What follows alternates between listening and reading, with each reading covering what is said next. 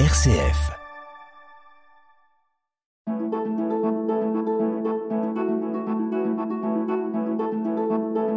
Itinéraire. RCF. Bonjour. Euh, Aujourd'hui, j'accueille euh, le père Maël Prost, qui est euh, prêtre de la communauté Saint-Martin et, surtout prêtre à la paroisse de Vouvray. Enfin, Vouvray, les neuf clochers euh, qui sont rattachés à, à cette paroisse. Et euh, nous avons décidé de, de faire deux itinéraires en un, si je puis dire, ou plutôt une émission un petit peu particulière. Je ne vais pas lui demander quelle est la source de sa vocation, puisque ça, on a déjà euh, entendu les témoignages d'un certain nombre de prêtres. hein, mais je vais lui demander de se présenter et ensuite, euh, lorsque nous préparions l'émission, je lui ai demandé est-ce qu'il y a quelque chose, un thème auquel, euh, en tant que prêtre, il attache euh, une grande importance? Et il m'a répondu, euh, s'il n'est pas d'accord, il pourra rectifier, il m'a répondu la vie éternelle. Et je me suis dit que c'était un bon sujet euh, dont l'Église euh, ne parlait pas beaucoup et que ce serait vraiment une bonne chose de pouvoir euh, de pouvoir en parler. S'il y a des s'il y a dans l'auditoire des, des auditeurs qui sont intéressés, ils peuvent euh, m'envoyer leurs questions et je reviendrai avec euh, le père Maël Prost pour y répondre. Euh, Maël, bonjour. Bonjour Hubert. Alors, est-ce que vous pouvez d'abord vous présenter euh, tout, tout, tout simplement pour que nous sachions qui vous êtes? Eh bien oui, en quelques mots, en fait, vous m'avez très bien présenté euh, vous-même. Je suis donc euh, vicaire à, la paroisse Saint-Martin, Saint-Vincent en Vouvrion depuis le mois de septembre. Et puis, euh, eh bien, j'ai 30 ans. Je suis prêtre depuis désormais deux ans. Là, c'est la troisième année. Oui. Euh, Vous êtes angevin, je crois. Euh, voilà, exactement. J'ai grandi à Cholet. Oh, c'est un beau pays, ça, la Vendée. Oui. Et c'est le pays de, de Philippe de Villiers qui a créé le, je sais plus quel. Le Puy du Fou. Voilà, le Puy du Fou. Oui, exactement. D'accord. C'est près de, de ce bel endroit. Oui. D'accord. Et euh, donc pourquoi euh, donc on a parlé en, en préparant l'émission, on a parlé euh, le thème de la vie éternelle est quelque chose qui, vous tient à cœur. Est-ce que vous pouvez nous dire pourquoi, etc. Parce que j'ai un peu le sentiment que on a tous peur de la mort, les prêtres comme les autres d'ailleurs. Eh bien, euh, oui, eff- effectivement.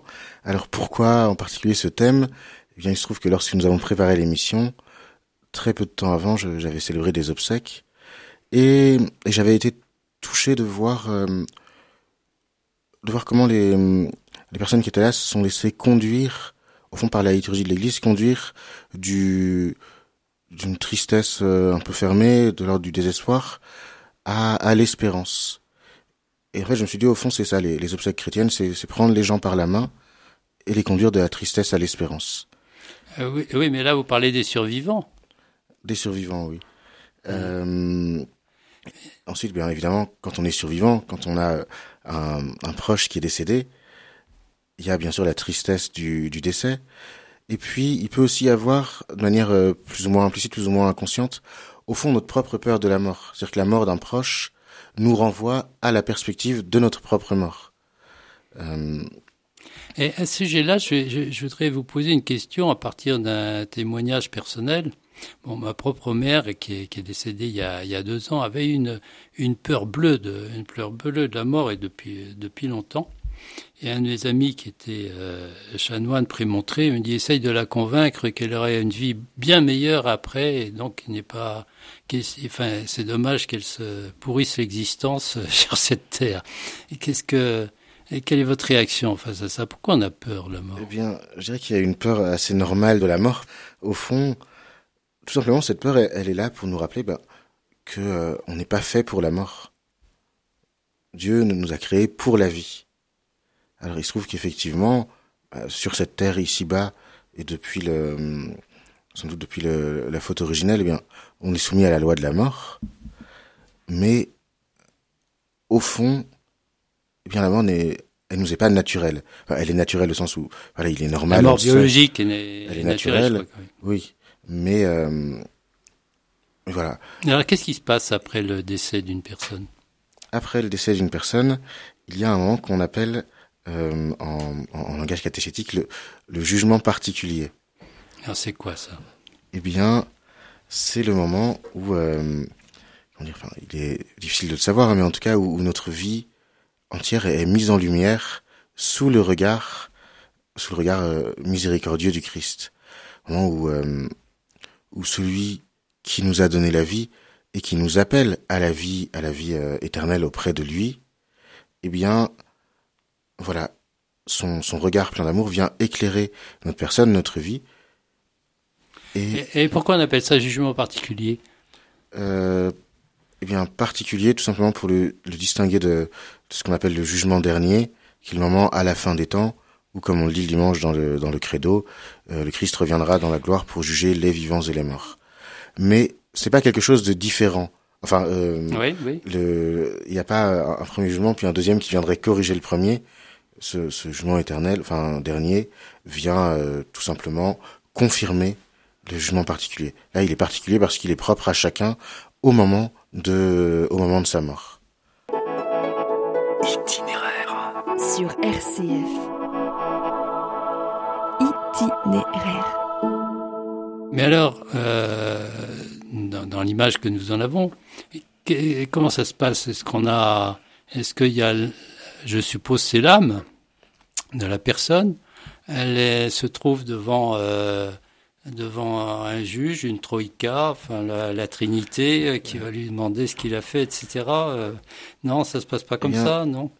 Ce n'est pas le jugement, peut-être à, à la manière. euh, Je fais exprès de poser la question comme ça. Vous faites bien de, de la poser. C'est vrai qu'on on a souvent cette image qui est au fond un peu l'image d'un d'un jugement païen où, où euh, dans je Bah, sais plus quelle civil, tout mythologie, oui, il y avait une, euh, euh, une sorte de tribunal avec une balance. Vous savez, on mettait l'âme Ouais. de la personne dans une balance, le poids de ses bonnes actions, de ses mauvaises actions, et on voyait où, où, où le côté penchait euh, le plus. Ça, c'est un peu euh, l'image qu'on a en tête du jugement, qui est euh, euh, avec une image un peu mythologique ou païenne.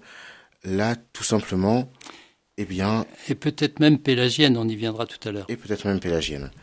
Euh, là, tout simplement, ben voilà, notre vie,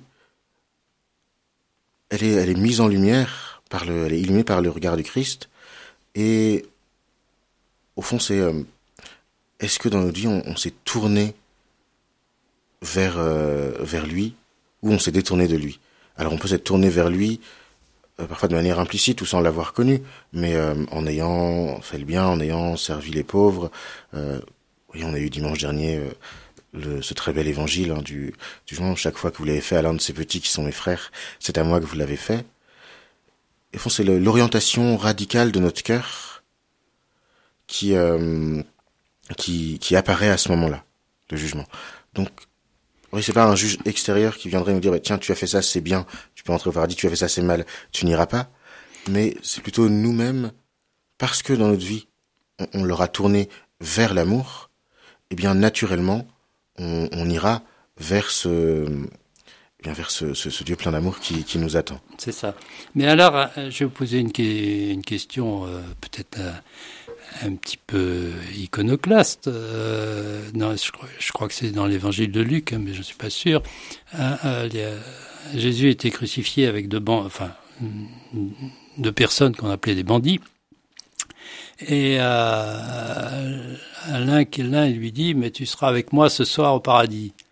On ne peut pas dire que si ça avait été un bandit qui a été crucifié euh, par les autorités romaines hein, euh, avait tourné sa vie vers l'amour.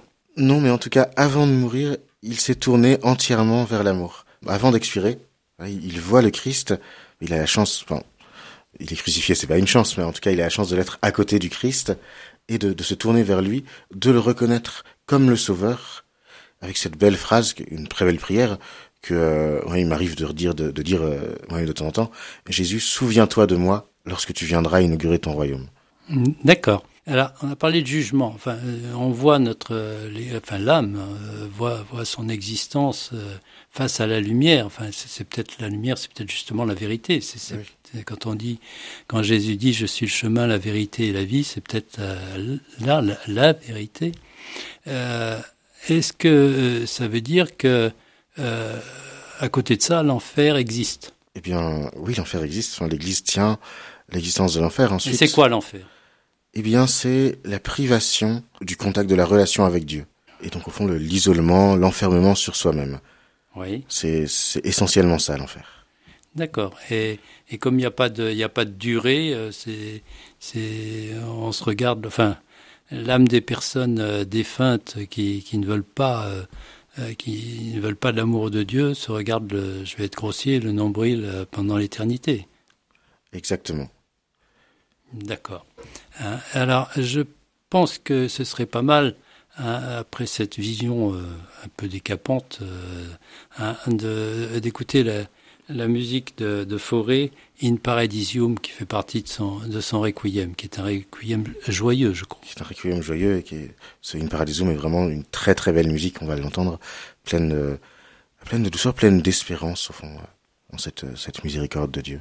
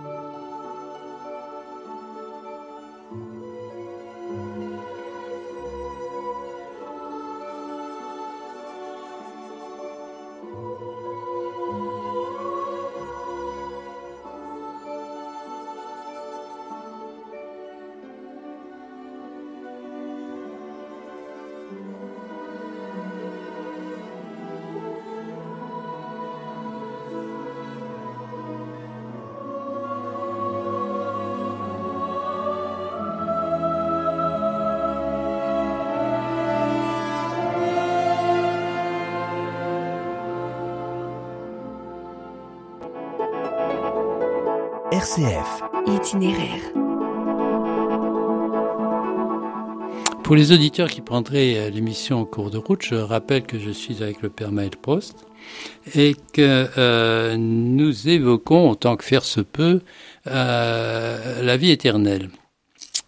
Euh, Maël, nous avons parlé du, du j'allais dire, du jugement, enfin de la lumière, quand l'âme se retrouve devant la lumière divine, la transparence et la vérité. Nous avons parlé aussi euh, euh, un petit peu de, de l'enfer. Mais euh, communément, communément, au moins depuis Saint Augustin, on parle d'un feu purgatoire. Hein, ça veut dire quoi? Qu'est-ce qu'il en est? Etc. Et puis l'Église nous suggère de, prier pour les âmes dites du purgatoire. Alors je ne sais pas s'il y a un lieu qui s'appelle le purgatoire, j'en doute, mais euh, il y a quelque chose qui correspond à, à, ça, au feu purgatoire. Qu'est-ce qu'il en est? Est-ce que vous pourriez nous en parler? Eh bien oui, en quelques mots, c'est l'état de l'âme de ceux qui sont sauvés, qui n'iront pas en enfer, qui sont sauvés, mais qui ne sont pas prêts encore à entrer dans à entrer dans, dans la vie bienheureuse, la vie euh, éternelle, la vie de, bah, de bonheur parfait auprès de Dieu, la contemplation de Dieu. Euh, voilà, des personnes donc qui ne sont pas encore prêtes à cette rencontre et qui ont besoin, pour une part, d'être d'être purifiées. Le curé d'Ars avait une, une, très belle expression. Il disait le, le purgatoire, c'est l'infirmerie du bon Dieu. On... Alors, qu'est-ce qu'il y fait le bon Dieu dans cette infirmerie? Eh bien, il va euh, en quelque sorte nettoyer, débarrasser ce qu'il y a en nous qui euh, qui fait obstacle à la, à la rencontre pleine et entière avec lui.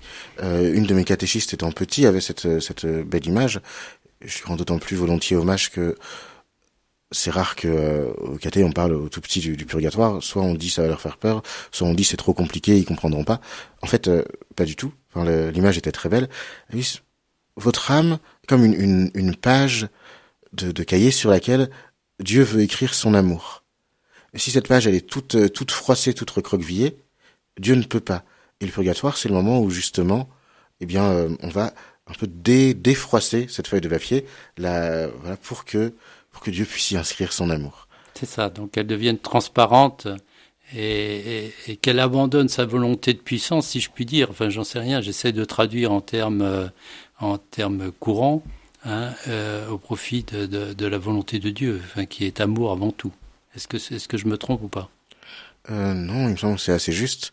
Enfin, précis, peut-être cet abandon de la volonté de puissance, c'est quelque chose qu'on a à faire, nous, toute notre vie. Euh, une fois qu'on est, euh, qu'on est mort, et donc si on est au purgatoire, c'est plus vraiment quelque chose pour lequel nous, on est actif, c'est, c'est Dieu qui agit entièrement. D'accord. Et euh, donc voilà, dans cette attente de, de pouvoir entrer dans le, pleinement dans le dans la vie éternelle, dans le, le, le bonheur avec Dieu. Donc il y a ce, cet état qu'on appelle euh, l'état du, du, purgatoire. Et nous sommes invités, ça c'est très beau, à prier pour les âmes du purgatoire. J'allais vous poser la question. Ah, formidable. Donc, eh bien, et, et, et, pour quelle raison? Eh bien, pour euh, voilà, pour hâter au fond leur euh, leur entrée dans le, le paradis. Est-ce que, est que ça veut dire, je vais, je vais être un peu un peu vulgaire. Est-ce que ça veut dire que Dieu a besoin euh, d'être, euh, d'être, j'allais dire, titillé euh, pour accélérer la purification de, des âmes du purgatoire, ou est-ce que c'est, ça a une autre signification? Euh, Je pense pas que Dieu ait besoin d'être titillé par nos prières, mais en revanche, il attend de l'être. C'est-à-dire qu'il veut par là nous donner l'occasion eh d'exercer notre notre amour, notre charité vis-à-vis -vis de nos proches défunts. D'accord. Est-ce que ça signifie aussi que, euh, que la foi est une, j'allais dire, est aussi communautaire? C'est pas quelque chose d'individuel, d'individualiste, euh, qu'il y a une communauté des. Exactement. C'est une très, très, enfin, c'est très bien votre, votre question. Euh, voilà, il y a une dimension communautaire du, du, du salut. On est tous concernés et donc finalement il y a en fait ce qu'on appelle la communion des saints entre euh, entre le, les trois parties de l'Église, ceux qui sont au ciel dans le paradis, ce qu'on appelle euh, l'Église triomphante, ceux qui sont eh bien dans le dans le purgatoire, qui sont dans l'attente, qui se préparent à entrer au ciel, euh, ce qu'on appelle l'Église souffrante, et puis nous qui sommes qui sommes ici-bas, nous les vivants, qu'on appelle l'Église militante. Il faut bien comprendre ce terme de militante, c'est euh, c'est l'Église qui ici-bas a à se battre dire chacun, a, chacun dans son cœur a à se battre contre euh, ce qui en lui s'oppose à l'amour de Dieu. Euh, il ne s'agit pas d'une lutte politique ou d'une lutte armée, mais euh, voilà. Donc entre oui, ces trois on, parties, on n'est pas dans la théologie de la libération. Non, c'est ça. Et entre ces trois parties de l'Église, euh, eh bien, il y a une, une unité. Une unité. Voilà, ceux qui sont dans le ciel, eh bien, prient pour nous, intercèdent pour nous. Ils sont et, auprès de Dieu. Et nous, nous intercédons nous, aussi. Nous prions pour ceux qui sont dans le purgatoire. Quand ils seront au ciel, ils pourront intercéder pour nous. Il y a cette communion de l'amour, cette circularité qu'on appelle la communion des saints. Itinéraire, itinéraire, itinéraire. Itinéraire sur RCF. Alors, euh, Maël, il y, a, encore deux, points que j'aurais souhaité que nous abordions, mais que ce soit euh, beaucoup trop court. Euh, il y a deux choses. On a parlé de l'âme. Alors, mais qu'est-ce que c'est que l'âme? Et puis ça, c'est ma première question. Et ma deuxième question, dans le credo, il y a la résurrection de la chair. Hein? Alors, première question, qu'est-ce que l'âme? Deuxième question, qu'est-ce qu'on entend par résurrection de la chair? Très bien. Donc, qu'est-ce que l'âme d'abord? Eh Bien, pour le, dire simplement, c'est, le, ce qui, ce qui donne la vie à notre corps. C'est ce, ce principe de vie, ce, ce souffle fond de, de vie qu'il y a en nous. Euh, D'accord. Alors, est-ce que c'est ce souffle de vie qui, euh, après le décès euh, physique, biologique, rencontre la lumière divine? Exactement. Dans un premier temps, l'âme seule, et puis, et, j'en viens donc à votre deuxième question, eh bien, euh, nous croyons, disons-nous, en, en, la résurrection de la chair. Mais alors, quelle chair? C'est là tout le problème, parce que est-ce que vous allez euh, ressusciter, parce que je ne doute pas que vous alliez au ciel, à 30 ans, ou avec votre corps de 30 ans, ou avec votre corps de 95 ans, euh, décharné, etc. Ou alors est-ce Si tant est que j'atteigne 95 ans. Euh, eh bien, en effet, c'est là, en fait, on ne peut pas le savoir exactement. En tout cas, euh, l'âme retrouvera le corps, et ce sera ce qu'on appelle le corps glorieux, et qui a un état du corps qui est assez qui est fait qui est assez différent de notre corps. Euh, c'est le même corps, dans un état qui est très différent de notre corps d'ici-bas. Et donc, on ne sait pas exactement comment il sera, mais on peut supposer que toutes les imperfections en auront été gommées. C'est l'état du Christ après sa résurrection. Vous savez, le Christ après sa résurrection, il apparaît à plusieurs reprises, et parfois les apôtres ne le reconnaissent pas. Or, même ils ont vécu avec lui pendant trois ans. Si c'est exactement le même corps, ils devraient le reconnaître. C'est donc il y a quand même quelque chose d'un peu euh, d'un peu différent qui nous est difficile d'imaginer. Je sais pas à quoi ressemblera mon corps glorieux à la résurrection, mais euh, c'est sûr qu'il ne sera pas la, reproduction du, du, de notre corps euh, de, de chair d'ici-bas. Est-ce qu'on peut dire que les apparitions de la Vierge, euh, que ce soit, elle apparaît avec a priori des corps qui sont pas exactement identiques, enfin au moins des formes euh, telles que les, personnes qui la voient, enfin qui ont la chance de, la voir, manifestement c'est pas exactement la même chose. Est-ce qu'on peut dire que le, les apparitions de la Vierge sont une, une prémonition, enfin nous donnent une idée, une vague idée de ce que peut être ensuite la résurrection de la chair pour, nous? Eh bien oui, sans doute oui. En fait, ces, ces apparitions peut-être nous donnent un avant-goût, une, oui, un avant-goût de, de, ce que sera pour nous aussi le, le corps glorieux euh, dans, dans, cette vie à venir. D'accord. Euh, il nous reste deux minutes, me dit, euh, me dit Eric. Est-ce que vous avez euh, quelque chose à, à, dire à nos auditeurs, un, un, message particulier sur le, sur le sujet, sur la vie éternelle, sur la mort, que vous aimeriez euh, nous faire partager? Euh, eh bien, si on prend de cours, je dirais, euh, je dirais simplement désirer la vie éternelle. Se dire que, euh, au fond, eh c'est pour ça que nous sommes faits. C'est en vue de cela que Dieu nous a créés, pour nous donner cette vie éternelle, cette vie bienheureuse auprès de lui, et que bah, notre notre vie d'ici-bas, euh, elle est là seulement pour nous préparer à cette vie éternelle. Alors ça ne veut pas dire loin de là que notre vie d'ici-bas, on doit un peu s'en désintéresser en disant ce qui est important, c'est euh, l'autre vie après. Mais euh, on doit vivre notre vie euh, d'ici-bas terrestre dans l'optique de cette vie éternelle. Vous voyez, on est ici dans le diocèse de Tours, le diocèse de Saint-Martin. Eh bien, dans la, la, vie de Saint-Martin, Sulpice Sévère nous dit que Saint-Martin avait toujours les yeux tendus vers le ciel. Je ne sais plus la formule exacte, on le dit dans une des très belles antiennes de, de l'office de la Saint-Martin. Euh, Saint-Martin, et en même temps, il était pleinement investi dans sa vie d'ici-bas. Il a fait son, son, son rôle d'évêque, son rôle de, de soldat d'abord, puis de moine, puis d'évêque, euh, pleinement, euh, voilà, pleinement à sa vie terrestre, mais toujours le regard tendu vers le ciel. Merci beaucoup. Eh bien, cher Hubert, merci beaucoup de m'avoir reçu pour, euh, pour cette émission. Eh bien, je vous en prie, merci de nous avoir fait partager justement euh, vos réflexions et votre, vos méditations et votre savoir sur euh, la théologie de la vie éternelle. Merci. Merci à vous.